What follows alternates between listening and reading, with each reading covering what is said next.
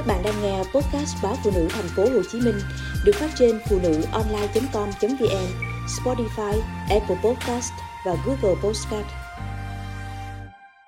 Đủ mạnh để buông tay.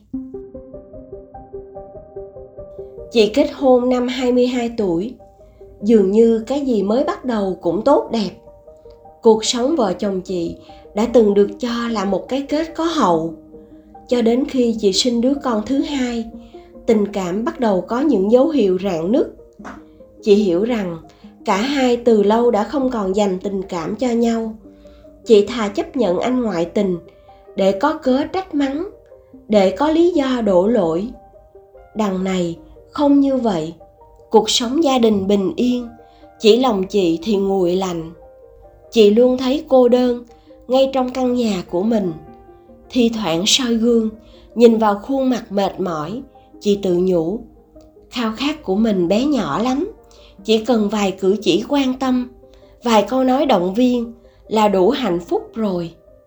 Vậy mà, anh lại không cho chị được những điều đơn giản đó.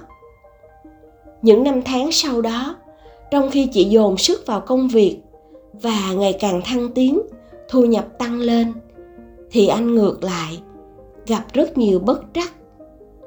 Kinh tế khó khăn nghề xây dựng hiếm khách hàng lại nhiều rủi ro, phải bồi thường một hợp đồng lớn, khiến anh gần như trắng tay.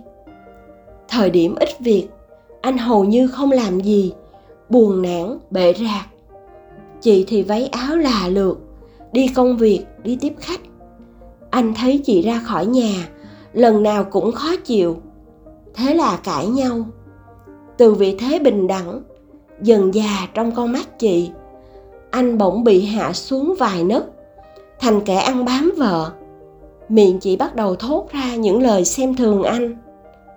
Rạn nứt trở thành đổ vỡ. Khi chị phát hiện anh chỉnh chu hơn khi ra ngoài. Nhờ những linh cảm không hay, chị bắt đầu theo dõi anh. Phát hiện người mà anh qua lại là cô gái trẻ phục vụ quán cà phê gần công ty anh. Giờ thì chị đã có lý do chính đáng để chia tay anh dù trước đây chị cho rằng ly hôn là hai từ kinh khủng nhất trên đời, và chị lại càng không dám nghĩ đến khi đã trở thành một người mẹ.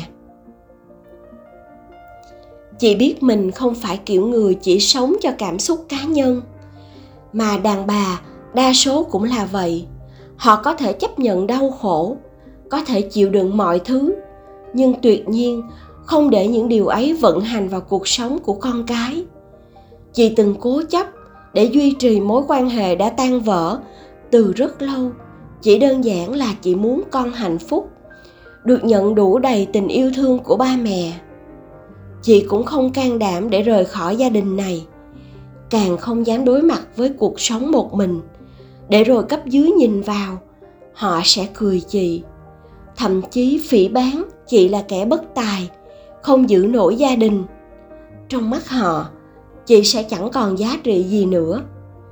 Thế giới ngoài kia nhiều bão tố lắm. Chị nghĩ mình không đủ sức chống chọi.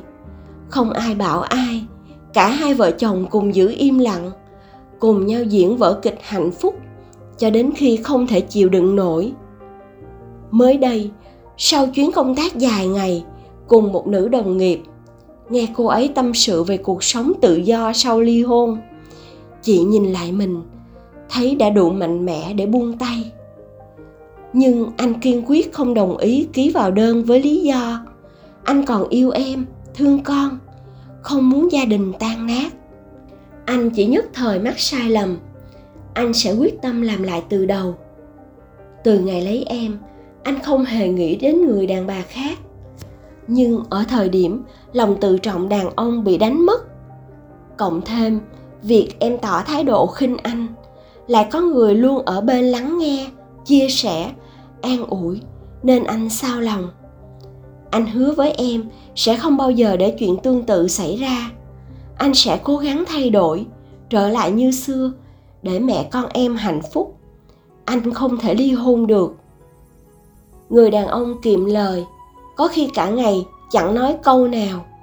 Thế mà lúc này, khi đứng trước ranh giới được mất lại thốt ra chuỗi câu chữ như thể đã được lập trình sẵn.